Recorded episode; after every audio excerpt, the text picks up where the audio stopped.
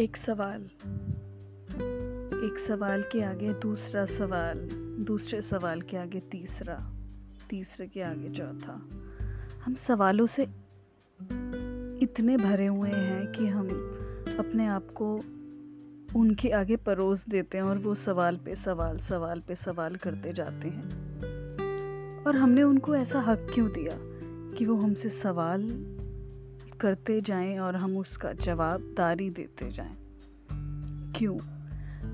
हम शायद उस अनजान चेहरों में उस चेहरे को तलाशते रहते हैं, जो कहीं हमें तवज्जो देते हैं कहीं ना कहीं।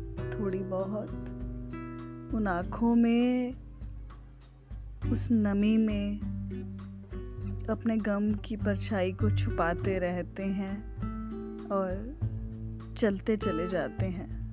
उस गहराई में इतना खो जाते हैं कि हम शायद अपने अस्तित्व को खो देते हैं, कि हम भी तो मायने रखते थे कहीं उनकी ज़िंदगी में।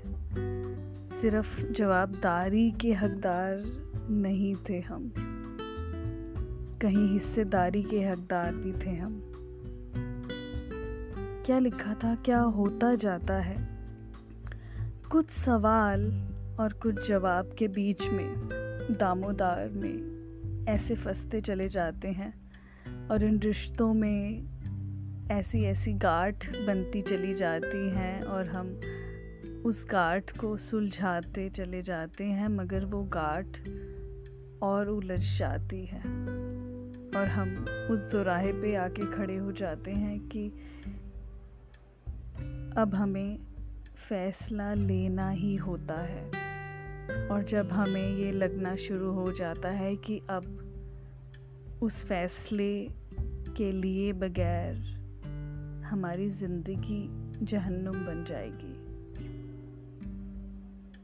कई कितनी बार अपने दिल को टटोला, हर किसी की कहा माना, हर किसी से पूछा, हर किसी की बात सुनी, पर उस पर्वत की चोटी पर जाकर खड़े हो जाते हैं, जहाँ पे हमें दूर दूर तक अपने खुद के सवालों का जवाब नहीं मिलता।